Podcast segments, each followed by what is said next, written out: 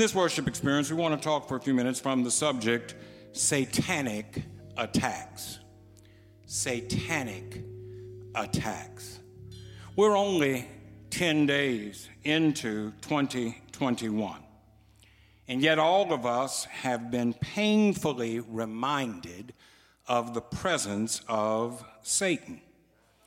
The purpose of this message is to warn us that we need to be prepared to deal with Satan's attacks. Let's be clear Satan is always present. Job 1 6 and 7 shares with us a conversation between God and Satan, where God asks Satan what he's been doing. And Satan responds, going here and there, checking out things on earth. Jesus cautions Simon Peter in Luke 22 and 31 stay on your toes. Satan has tried his best to separate all of you from me like chaff from wheat.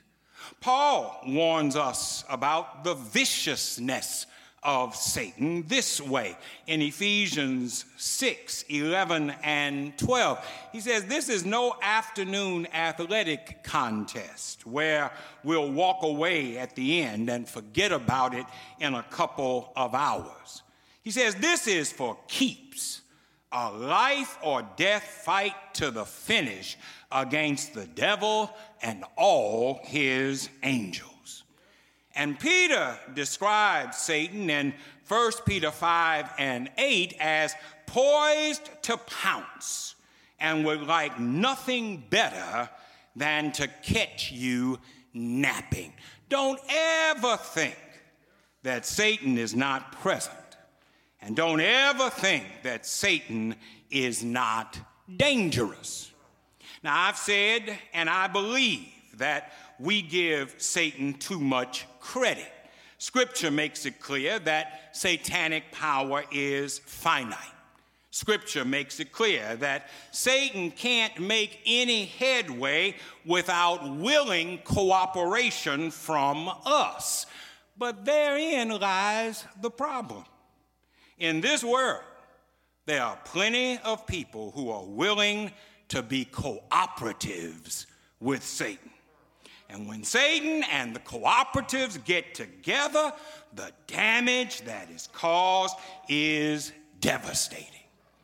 Donald J. Trump and his sycophantic supporters in the administration and in Congress have been cooperatives with Satan for a while now. And we saw the most recent result of that collaboration Wednesday when our nation's capital was under siege, when five people lost their lives, while thousands of others were put in harm's way. We saw how attractive Satan can be when business people from this community owners of grocery stores and restaurants and other services that we have patronized through the years got on planes and made their way to DC to be a part of a hate filled, racist, xenophobic, violent activity, secure in their whiteness that nothing bad was going to happen to them there and no price would be paid for their evil upon their return home. Satan has cooperatives that stand in pulpits and espouse hate and bigotry under the guise of patriotism. Satan has cooperatives within the evangelical right that claim to want to protect the rights of the unborn, but have no interest in protecting the rights of people who are born black and brown. Satan has cooperatives that merge their considerable resources to keep doors of opportunity closed to the marginalized and the disenfranchised who think that $2,000 is too much for people who are struggling through this pandemic. Satan has cooperatives that sit in corporate offices and think about ways that they can get richer while standing on the necks of the poor. Satan has cooperatives within the Baton Rouge Police Union and the Civil Service Board that are not interested in making Baton Rouge safe, but interested in making Baton Rouge safe from people who look like you and me. And by any means necessary. Make no mistake about it. Satan is always present. Satan is always on the attack. We find him everywhere. And we see him in all kinds of people. He tempted Judas to betray Jesus, and he tempted Peter to deny Jesus, and he tempted James and John to ask for selfish positions, and he tempted Paul to relish in his arrogance. He tempted Ananias and Sapphira to lie, and he tempted Simon the sorcerer to perpetrate a bribe. There's too much evidence available to us, biblical, historical, and personal, for us to be unprepared for Satan's attack in our lives. Well, since this is so, the next thing that we need to ask ourselves is how do we prepare for satanic attacks? And in response to that, I invite you to consider an incident that took place in the early church involving Paul and Barnabas. Acts 14 records the details of their first missionary journey.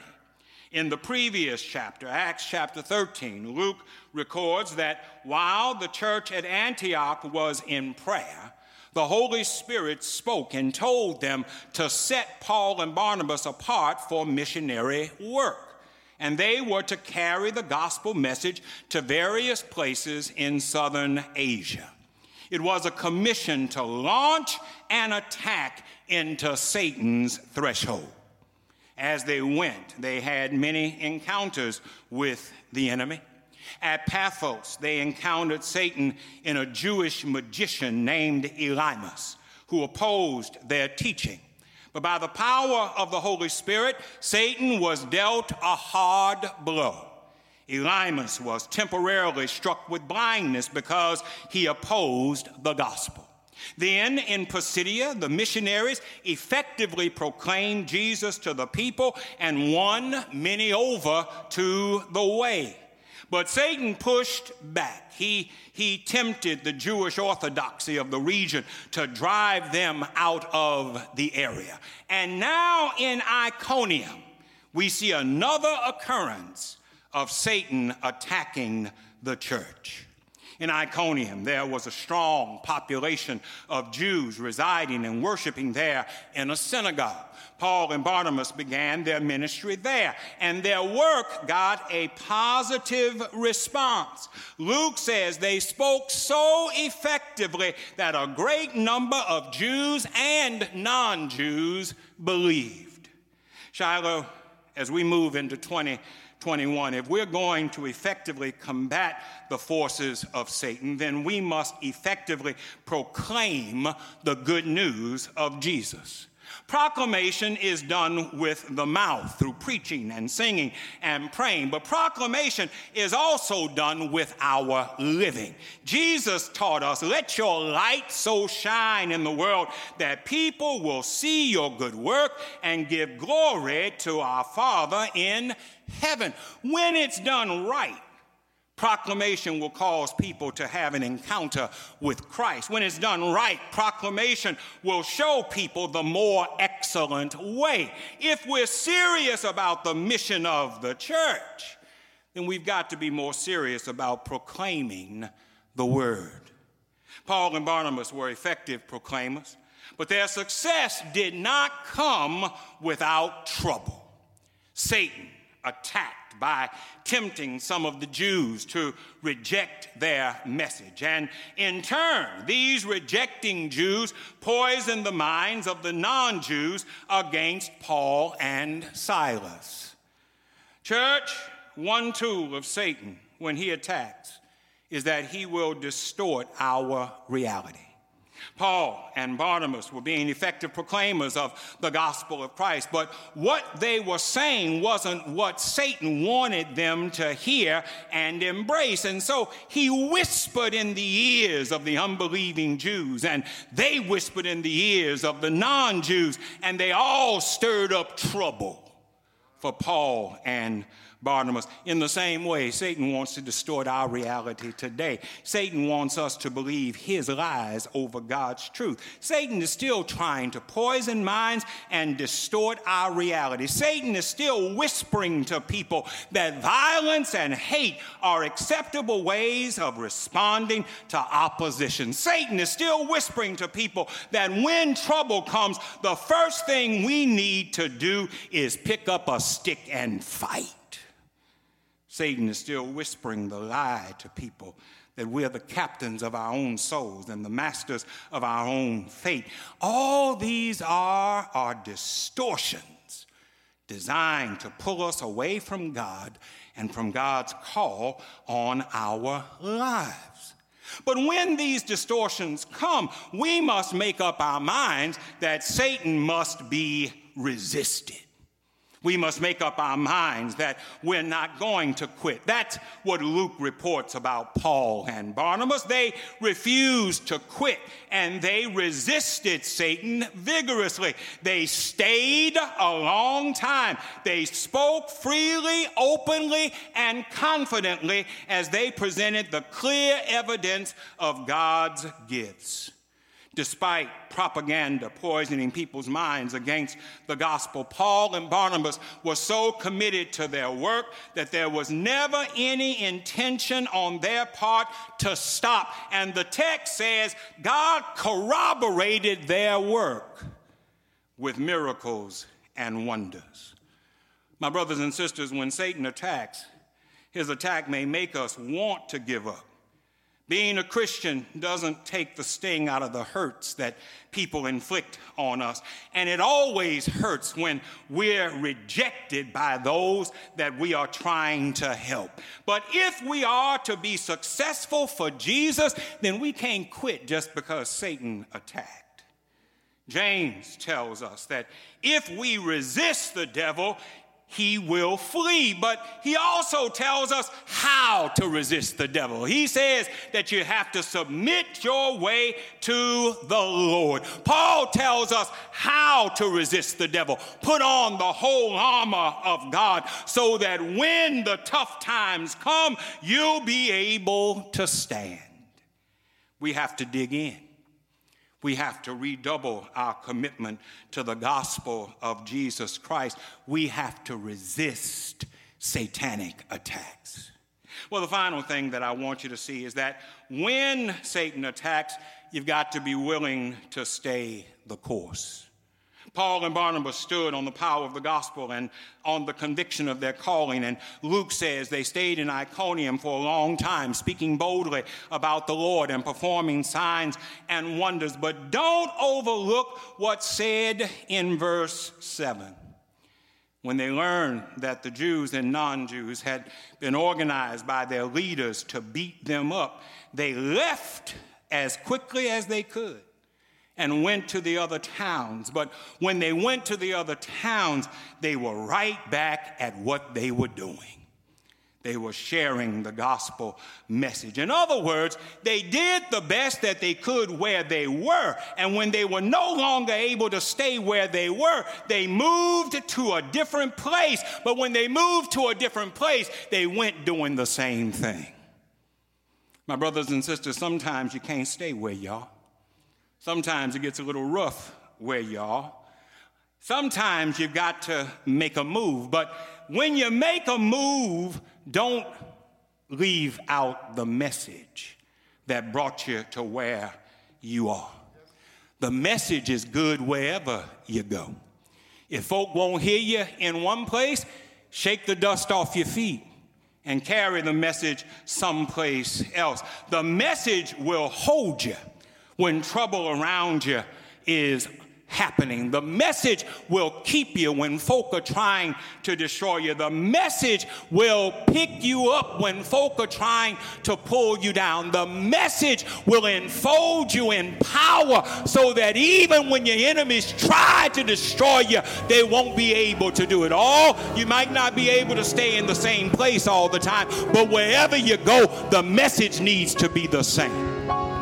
What is it that we t- teach our children to sing when they are coming up? This little light of mine, I'm going to let it shine everywhere I go, I'm going to let it shine. In my neighbor's home, I'm going to let it shine. On my job, I'm going to let it shine. In my social circle, I'm going to let it shine. Why? Because Jesus gave it to me and I'm going to let it shine. I ain't going to let Satan put it out. I'm going to let it shine. You might have to move your geographical location, but don't ever change the message. I once was lost in sin, but Jesus took me in. And, and then a little light from heaven saved my soul. He bathed my heart in love and he wrote my name above and just a little talk with Jesus makes me whole. Don't change the message. He picked me up and turned me around. He planted my feet on a solid foundation. He's my door opener. He's my waymaker. He's my heart fixer. He's my burden bearer. He's my mind regulator. I will trust in him. They left from where they were. They moved to a different place. But when they got where they were going, they were sharing the same message. Not everybody wants to hear what you have to say. Sometimes folk will try to shut you up and shut you down. That's just satanic attacks. When folk try to shut you up, say it all the more. Say it just as loud as you can. Proclaim it everywhere you go. I am what I am because God blessed me. I am what I am because God saved me. I am what I am because God touched me, and you can't shut me up.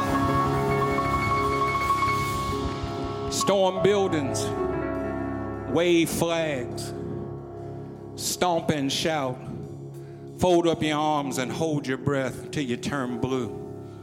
It ain't gonna stop me from telling you Jesus saves. Jesus is my all and all. Eternal God, our Father, we thank you for this word that reminds us that we will face satanic attacks, that we will face trials and tribulations on every hand, but we should not be dissuaded, we should not be discouraged, we should not be distressed, for we are enfolded in your love and in your power. We ask, dear God, that we would stand on the platform of holiness that you have placed us, and that we be proclaimers with sincerity and certainty that Jesus is the answer for the world today. Bless this simple word which has gone forth, may be a help to those who have heard. Now, dear God, as we open the doors of your church, if there's someone who's been a part of this worship experience who does not know you in the pardon of their sin, we pray that something that has been said or done would touch their hearts and cause them to give their lives to you. We ask it humbly in the name of your Son, Jesus, and for his sake we pray. Amen.